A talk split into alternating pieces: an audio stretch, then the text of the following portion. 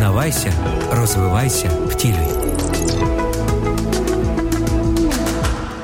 Если ты хочешь достичь положительных перемен в своей жизни, есть один хороший совет. Нужно определить, какие три твоих положительных качества помогут тебе достичь этих перемен.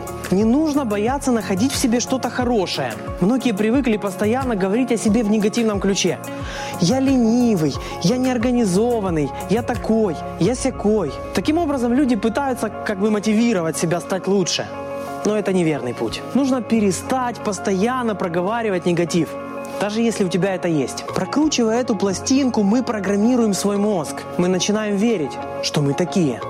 И это мешает нам становиться другими. Пришло время проговаривать те качества, которые я хочу в себе культивировать. Также молиться о них, просить с верой. Я верю, что я достигаю поставленных целей.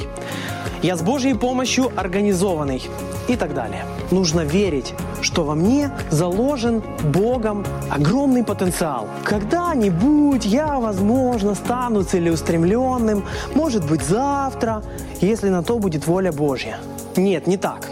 Воля Божья есть на все хорошее в твоем характере, однозначно. Более того, если у тебя есть стремление к этому, то это значит, что это все в тебе заложено. Просто своими негативными установками ты загнал это глубоко внутрь. Итак, какие три положительные качества помогут тебе совершить перемены в твоей жизни? Назови их. И молись Богу, чтобы эти качества могли проявиться как можно полнее. С Божьей помощью ты сможешь изменить свою жизнь. Удачи!